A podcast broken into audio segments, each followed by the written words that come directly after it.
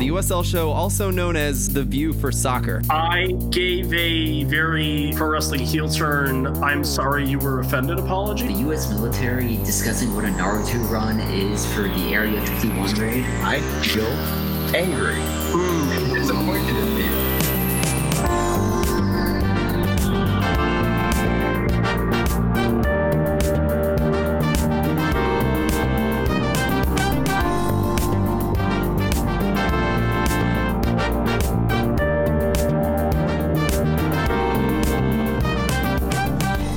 Welcome, everybody, to the USL show. We have a very special guest that, uh, if we're lucky, we get him once a year. It's Jake Edwards, the president of the United Soccer League. Jake, how's it going?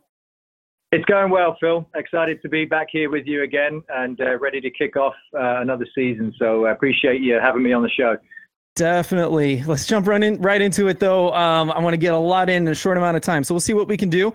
Um, let's start with last season. The stuff that began in last season is obviously still conversation for now. Uh, last season was crazy. 2020 was insane, and you, as a, a, leader of of a soccer league, had to be a really difficult one for you. Regarding COVID, especially, how do you feel like the year went? Well, uh, first and foremost, I mean, we're thrilled to be back here now, about to kick off again, and uh, the last year feels like five years uh, for everybody, I'm sure. Um, it was an unbelievably difficult year to navigate. Um, we've got the uh, complications around uh, the pandemic and how do you get back on the field safely for everybody? Uh, how do you navigate that and the financial challenges that are associated with that? In and amongst uh, uh, an election year that was so divisive for the country and um, you know all the societal social unrest that we're all experiencing and living through and and seeing every night. Um, so you know a, a, tremendous amount of things to navigate and, and, and work uh, our way through. Um, so yeah, it was a really tough year, and you know, you try to look for uh, positives, and there were quite a few, I, I would say. And so, the uh, the owners that lent into that challenge, the players that, in and amongst a very scary situation, came back onto the field to play, and the supporters that stuck by our clubs even though we couldn't see them uh, and, and followed them uh, online and watched the broadcasts and, and, supported them in other ways. So everyone came together. We're a much closer league for it. Uh, many, um, uh, you know, impactful organizations have formed out of that, such as the Black Players Alliance and some of the committees now that have formed in the league to navigate some of the social uh, issues that we faced last year moving forward. Um, and as I said, we had a tremendous response to the broadcast. Uh, the viewership was was up over 500%. People were still engaging with the clubs in the league uh, online and uh, and following their clubs. So you know, it, we've learned a lot of lessons from last year. Obviously, things didn't end uh, like we'd hoped uh, with the final, but um, uh, we we we come through it stronger, I think, as an organisation, and we're in better shape for it now moving into this season. Absolutely. You mentioned a lot of partnerships there, um, and I'm really, really love that you partners partnered with official organizations and, and new organizations, like you mentioned there, like uh, the Black Players Association. That was really cool. Um, last time on the show, this is a bit of a tough one, but I kind of want to get it knocked out early so we can ha- have fun the rest of the show. Um, I asked you about Dan DiMicco, and you had a very strong stance on that. I wasn't able to pull the quote, but um, it was something to the effect of you support equality and you support diversity, inclusion, expression, um, and you, you, don't. He doesn't necessarily represent your your your thoughts there. I don't have that exact right, uh, but you know you can correct me. Uh, but a lot has happened, including Dan DiMicco maybe selling his stake in the Charlotte Independence. Uh, can you give us any more insight into that situation and, and how you were able to handle that as as a league leader? I wasn't sure if it was a lot that you were involved in or just a little. Yeah, look, we spoke about that last time. My opinions uh, have certainly not changed since we last spoke. They are now as they were then. But uh, looking ahead, you know, we're going to support the sales process. We're going to help ensure that things get done uh, professionally and expeditiously there. And you know, in the meantime, we continue as a league to support the players, to support the staff, and and the community of Charlotte in any way uh, that we can. You know, I I, I stay optimistic. Uh, it's my job, obviously, but um, I think between the sale of the club now, the opening of a new downtown stadium, uh, it really is an opportunity for the club to turn the page to move forward. And um, you know, I really do want this club to succeed uh, on uh, and off the field, and I think the community uh, deserves that. So I think we've got some good days ahead for Charlotte. I think from the outside, we look at those situations and we kind of wonder, you know, how much the league forces anything, gets involved, or whether they kind of sit back and and watch it develop and, and not try to get try not to get involved. Uh, when you run into these problems with, we can think of several issues over the several last several years with owners and other parts of clubs, uh, players, um, as many or as little as any other league in the world.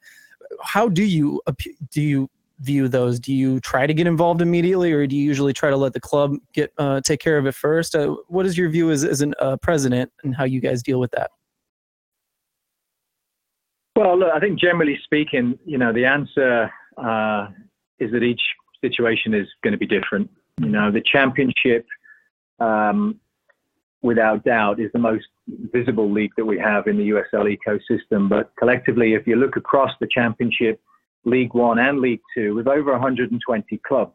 Hmm. That's a huge number, you know. And with that kind of size and scale, I mean, it obviously comes to knowledge that on occasion, unfortunately, unfortunate things will happen, right? And that um, we know that I personally and, and the USL as an organization um, at times are not going to agree with some of these things that happen. And we know that uh, as an organization, we're going to be judged you know, we're going to be judged by uh, how we prevent those issues from occurring in the first place, and we're going to be judged by our response uh, to them if and when they do occur. Uh, so, I think, like on the prevention side, how do you prevent these things from happening? You know, that's a that's an area we spend a lot of time on. It's an area I think we've made significant process in, uh, progress in, excuse me, over the last few years you know, we make sure that we're training people, we make sure we're educating them, we're, we're listening, uh, and crucially identifying and, and vetting people to be part of our ecosystem, you know, that represent the beliefs, the values of their communities, of their supporters,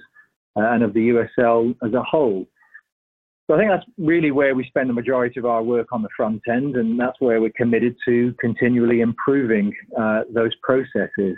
Um, you know, we we look at certain things that have happened throughout the history of the league, and I think it's important we don't just point fingers. You know, we, it's important for us to sit here and think, how could we have done better there, uh, or uh, is there something we could have done from preventing that from occurring, whatever that might be. You know, and, and we all say hindsight is 2020, but I think a lot of these issues that we experience can be pre- uh, prevented, and uh, and it's uh, it's on the league to take responsibility for that.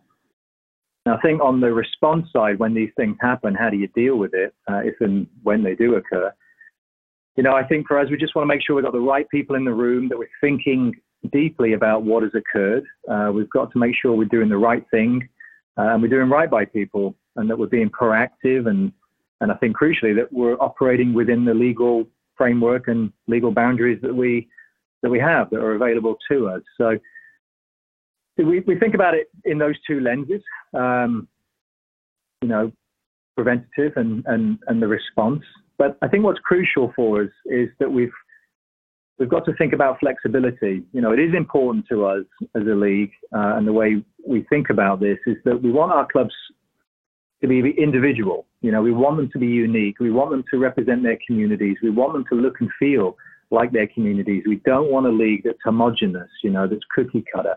Um, and so we have to walk that fine line. We have to achieve the balance there between flexibility and expression and local authenticity, as well as minimum standards and minimum expectations uh, across the entire uh, USL. And and that's a challenge, and it will and it will remain a challenge. Um, we're still a young organisation. We're figuring a lot of these things out you know, and the way that we prevent on the front end and then respond to uh, any form of mis- uh, misconduct, you know, that's something we have to continue to think deeply about and continue uh, continue to evaluate, um, you know, how we manage that. Yeah, thanks, Jake. And, and we will get to the uh, good things that have happened that you've uh, been aspiring to achieve. You've done some of those as well, and we'll get to those.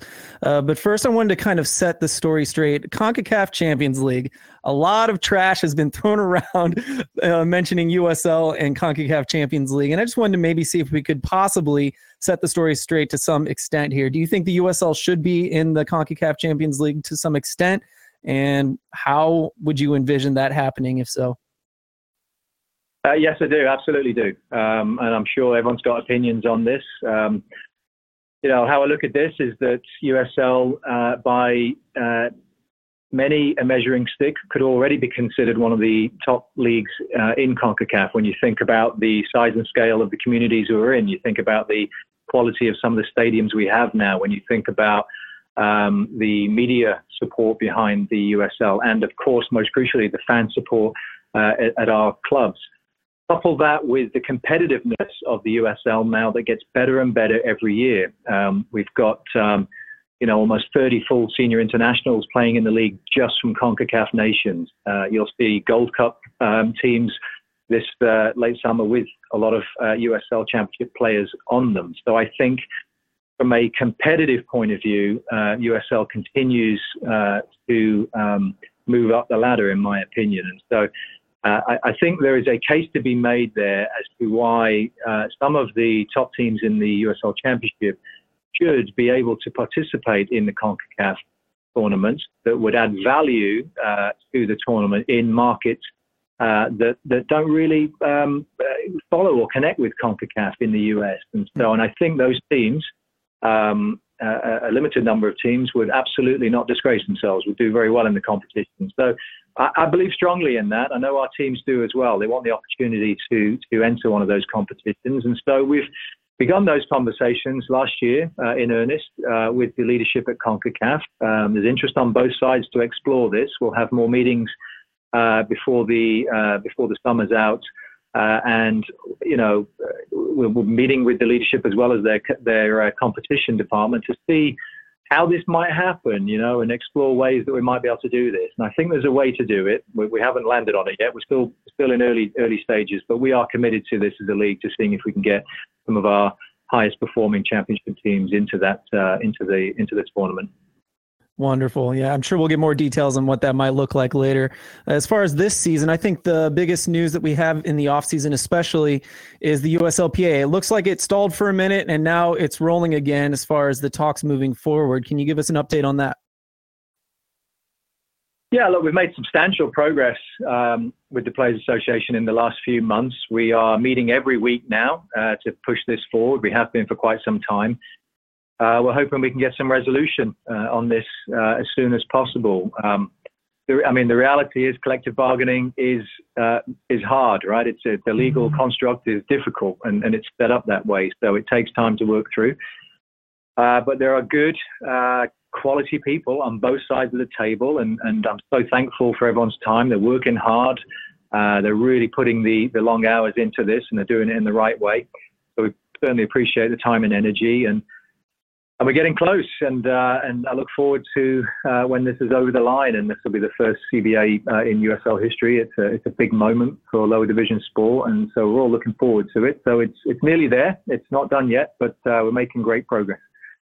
I can only imagine trying to sign a CBA during a COVID during the pandemic and uh, you know i just try to put myself in your shoes being having to be between the players and owners in a lot of ways and how difficult that must have been last year uh, do you think that's something you can weather that maybe do you know when it will be signed and or a good guess perhaps before this season or you're not sure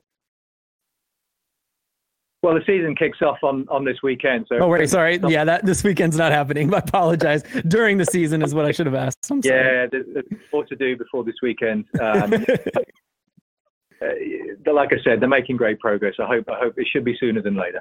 Okay.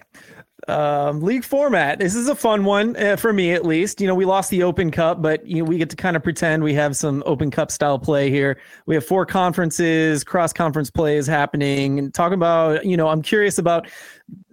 Could this be more of a permanent thing, having more conferences than two, or do you think we'll head back into having two again someday? What do you think? I, I imagine you might have. Some people might be liking the the more conferences? Well, we'll see. We'll see how it goes. You know, we, we're, we're, you know, things evolve. Obviously, we we were forced to make changes last year due to COVID. Um, we weren't uh, quite ready to make the jump straight back to two conferences uh, for this season. So this was, um, uh, you know, the, the owners and the and the competition uh, committee uh, felt this was the sort of next logical step towards getting back to a two conference structure. So this year we'll be in uh, an East and a West with two divisions within each. But the um, you know the exciting part about that uh, will maintain those regional rivals. Uh, those derby matches will continue. Um, your fiercest local rival, you'll still be playing them. But we're, we're also reintroducing the sort of cross-conference games that we had a couple of seasons back, and there was a real appetite for that. And we've been looking to see how we can get more exposure between the East and, and the West. Uh, and this has provided us a great opportunity to do that and to test it out. So you'll see, you know, Phoenix uh, coming to Tampa and, and, other sort of similar um, unique matchups. And I think that's, uh, uh, we hope it's going to be very compelling. It's going to be good football. You're going to see a lot of those games will be on the national TV um, slate. So, uh, so some changes there, but I think that's, um, you know, excited to see those new matchups. Yeah, um, some of those places, some of those areas have new stadiums like Phoenix, Colorado Springs. You mentioned Charlotte earlier, getting theirs running. Uh, it's a lot of exciting things with stadiums, especially Colorado Springs had quite a development in addition to being just the stadium there. Um, I don't know if you want to talk about those or if there's more in store. Yeah, no, look, the, the stadium development um, remains one of the critical initiatives for the league. I've said this many years ago that we really uh, need to set our uh, goals uh, in terms of moving all of our teams into soccer specific stadiums. And that was an ambitious uh, project. We've made great progress there. We've got some great stadiums. Most of our teams now are in soccer stadiums, and a lot of them are now looking to upgrade and, and have. Uh, you know, larger stadiums, more fan amenities, a better match day experience, um, etc. So last year we opened a, a, a, phenomenal stadium in Louisville that really you know, set a new level, I think, for the league. And you'll see a number of stadiums of that quality coming into the league over the next few seasons. Uh, we've got about a billion dollars or so um, invested right now in stadium infrastructure projects um, mm. across the country, more to come. So very excited about that um, and the commitment we're seeing in, in the different communities uh, across the country. So as you said, this year we'll be opening a couple of um, fantastic new stadiums. Phoenix, a new 10,000 seat stadium that they're moving the team into. They'll be opening that on, uh, I think it's April 30th on their, their home opener there. Uh, Colorado Springs, as you said, have, have, been working hard on a fantastic new um, 8,000 seat downtown stadium. They'll be opening that one in May uh, of this season. Um, and, uh, and Charlotte in their new their new stadium downtown, as we discussed before. So excited, really excited to see those um, projects come off and uh, a number of other stadiums in the works. You know, we've talked about Rhode Island, uh, new stadium development there, as well as uh, Des Moines, fantastic new stadium project in Des Moines, and, and another in Spokane as well that we're all excited to see if they can push those forward and get them over the line. So again, it's about providing a fantastic match day experience, but it's also about building. Um, uh, you know, stadiums that are permanent homes for our teams and our, our fixtures uh, in their communities to provide uh, for you know for those communities um, throughout the year, not just on match day. So this is a big project for us, and it will continue uh, for the for foreseeable future. Yeah, it's really uh, travel's opening up a little bit here, so I might get to go see some of those this year. Uh, but if not, it's still nice to see them on TV, and I look forward to doing that. Especially Phoenix, I think might have a better video setup. Might be one of the things I think they mentioned is is an upgrade and uh, the whole country will get to see a little more of that with ESPN Plus broadcast schedule was was a bit of an upgrade this year. It's not uh, just ESPN Plus. We're getting a whole lot more games on the main t- main channels. Uh, a final on ESPN that's really huge. Yeah, I'm I'm thrilled about this um, this this season's uh, slate of games. I mean, ESPN are great partners, continue to go uh, deeper with us, and this is the most expansive sort of media um, uh, schedule that we've had. You know, 18 games on national television, as you said. We've got the first ever League One uh, game uh, on national television, a rematch of what would have been the final uh, last year. Mm. We've got the World Championship final uh, on um, on ESPN One, end of November. Uh, and we've got our first kicking off the slate of 17 uh, national team games, uh, national TV games on ESPN. The first game to kick off will be uh, Phoenix hosting San Diego next week. So phenomenal, um, uh, you know, by um, phenomenal partnership continues to expand. We've got some exciting new announcements coming in the very near future between the league and ESPN on other areas that we're collaborating on. But uh, national TV games, um, a slate like we've never had before, and uh, over 700 games on ESPN Plus. So thrilled with that partnership and, and the exposure we're getting, as well as um, new partnership with uh, SiriusXM. We'll be having a, a, weekly show on Tuesdays there with Mike Watson, Devon Kerr, talking all things USL, all the ins and outs of the clubs. That'll be a fun show as well. So yeah, great exposure this year. Really thrilled with that. Really great. I I forgot about that XM thing. That's really cool. Uh, let's talk about COVID this year. What's the plan? I know there's vaccine passports, fan capacity. There's a lot of decisions still yet to be made as far as how this year goes. I'm sure you've delved into that. Can you give us a, a hint as to how you're handling that? Yeah, absolutely. The um, you know the protocols are in place. They have been for some time now, as we've gone through preseason and and uh, and the games have been starting to begun now in League One and the championships. So the protocols are in place. Uh, they'll be published uh, next week. I believe they'll be on the website, so uh, they'll be available to everyone to see. Uh, very similar uh, to last year's um, protocols. We've made some slight changes, um, some slight adjustments, you know, to reflect National Health Authority guidance. You know, some things have been um, uh, moved back, but generally they're the same as last year. And you know, we have a medical task force that we sit on with some of the other leagues. Uh, we'll continue to work with them to uh, see how the protocol protocols evolve and potentially uh, start to get uh, repealed as the year goes. Um, but at the moment, they're quite similar to to uh, last year, and we'll continue. in terms of policy of going to stadiums for fans, etc., it will be um, clubs working with their local uh, city, state, and and, uh, or county uh, health officials to to have the the uh, appropriate uh, protocols in place, and will continue to be guided by the CDC and national guidelines. Yeah, it evolved last year. Things got better, and I hope that hopefully continues to happen this season throughout the season. Uh, the concussion pilot program, uh, I've been really excited for years about that. The USL almost implemented it. Um, was it two seasons ago? Uh, but this year it's actually happening with a lot of American uh, leagues, uh, USL, of course, being one. Can you tell us about that one? It's pretty cool.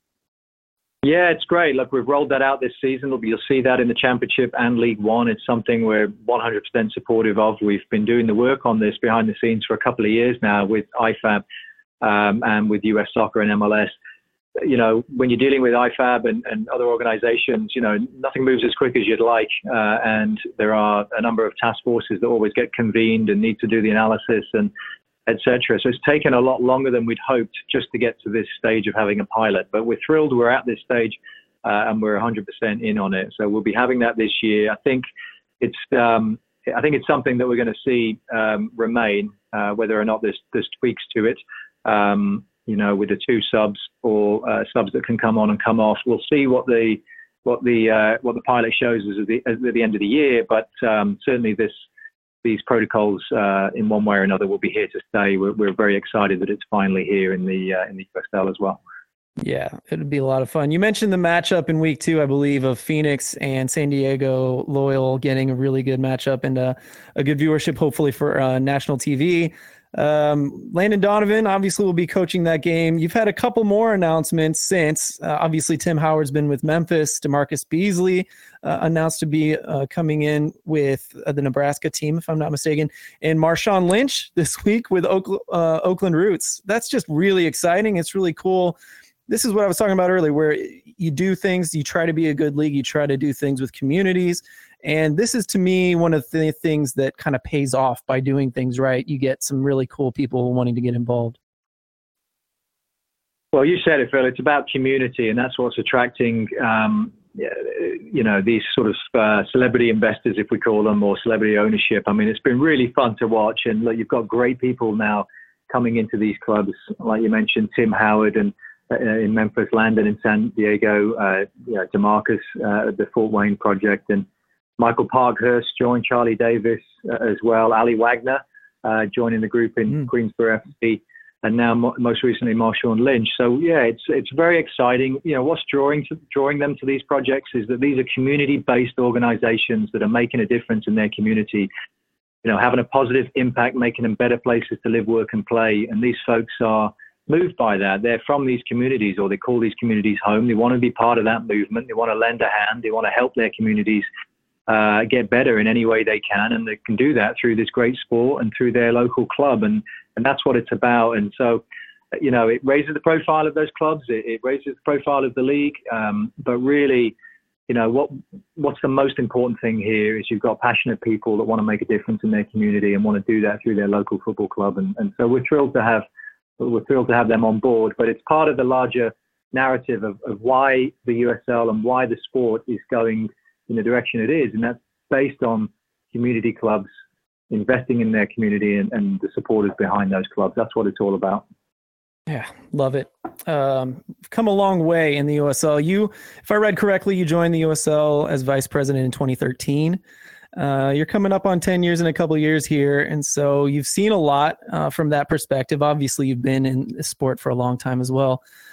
Can you talk about how the soccer landscape has changed, or even like looking back at when you first started, eh, all the changes that have happened, maybe things you would have done differently, or things, any memories that really pop out as something that was really good in the last several years uh, since you started? All right. Well, now you're aging me, going on 10 years. yeah. Um, yeah, look, it's been, um, I think it's my eighth season now. Uh, yeah, it's changed a lot. You know, when I joined, we it was 2013, and we sat down and we, we said, let's draw up a strategic plan, and take us through 2020, and think about all the key elements of this uh, of this league and the sport, and how do we improve and grow and expand and and and you know impact lives in a positive way. And for sure, um, you know, ups and downs, bumps in the road, things you'd have done differently. Um, you know, but that's part of it. It's a it's it's a startup mentality um, here. It, things are moving quickly uh, all the time, and so you, you're, you're balancing looking ahead, thinking long term, with reacting to things as they come. We had, you know, a lot of, lot of changes in the landscape. Um, you know, a lot of lot of different stakeholders in soccer. Um, over the last sort of five, eight years. Um, some are here, some are not here, some have evolved. We've partnered with, with, with organizations like MLS um, you know, and, and, and, and partnerships are changing and evolving and the landscape's changing. You know, we've got, when I joined, we had 10 professional clubs. You know, now we're, we're well over 40 in two divisions. Um, you know, we've got a, uh, uh, launching an academy uh, program now, um, building stadiums, talking about these uh, amazing uh, media platforms. And so the landscape has changed from my perspective in terms of USL and lower division football. Uh, in, um, ultimately, when you look back at the, the, the, my time here, I look back, it's changed in such an amazing, positive way.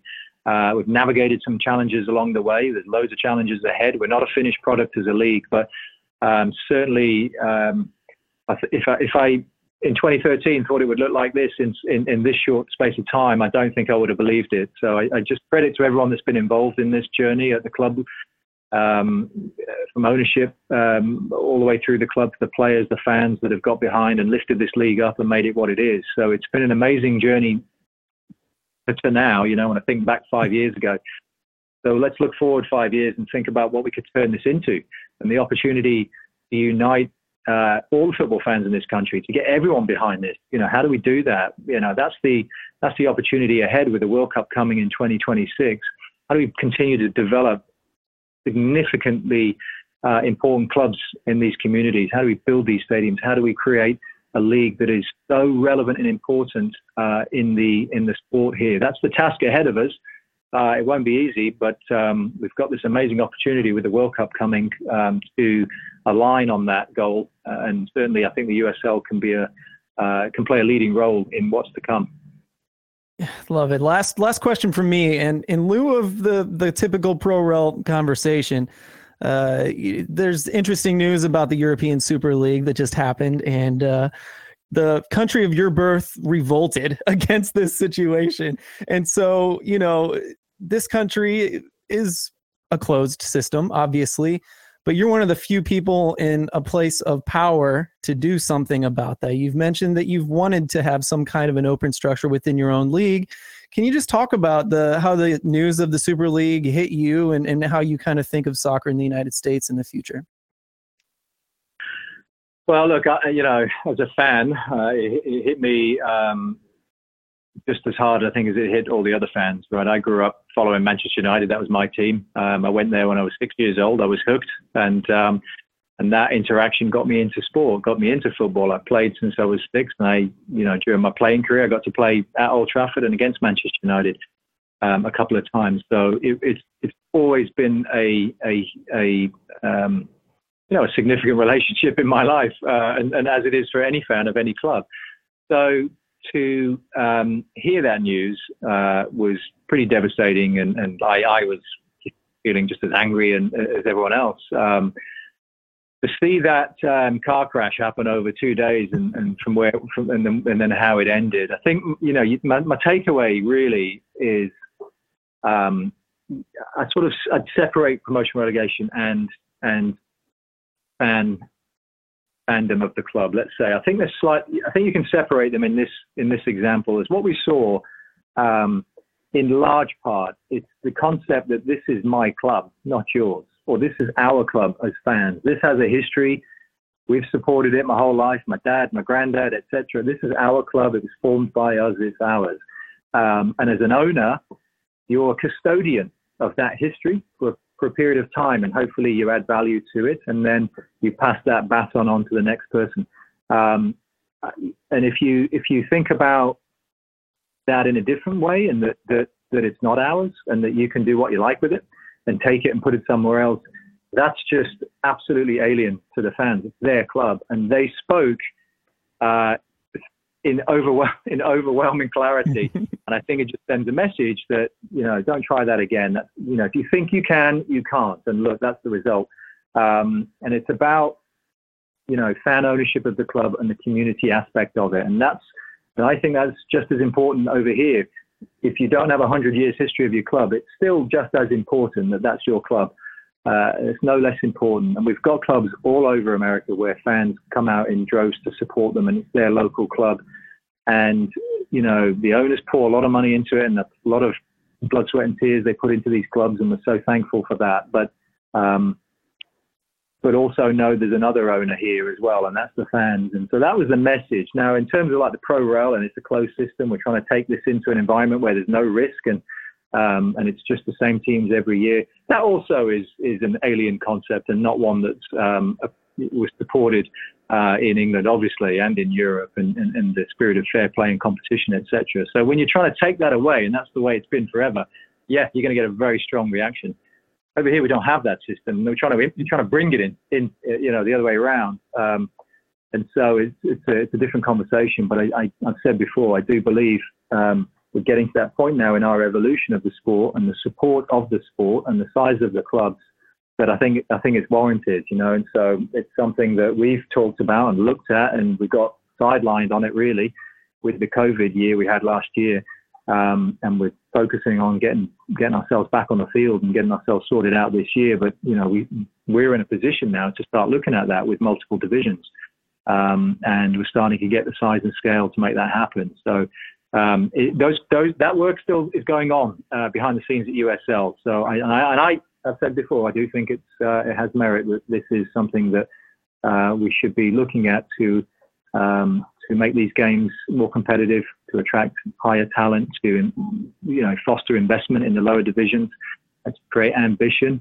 Uh, all of those good things that that um, you know that, that that can come with it, as well as the negatives that can come with it. Uh, all that work's being done on the on the inside at the moment to, to work through that. Um, but it's been it's been a uh, an amazing few days, hasn't it, in world football to see the reaction. And actually, I'm just like everyone else. I'm so proud that um, you know, people's voices and passions and actions can can change things that are important. And as has been said, you know, if we can mobilize with that kind of passion for in other areas of life with other um, injustices, then uh, I think we've proved the point that you know if you want it badly enough, you can make it happen. Uh, that is just eloquently said, sir. Thank you. Uh, I was hoping you might have feelings on it, and boy, did you deliver. So, um, look forward to that uh, in the future. The the feelings on and off the field, the uh, work with ProRel, it's all important, um, and some of the stuff's more important than others, of course. Uh, well said there, sir. Thank you. Uh, any more thoughts before you go? That was all I had for you. No, I think we're all good.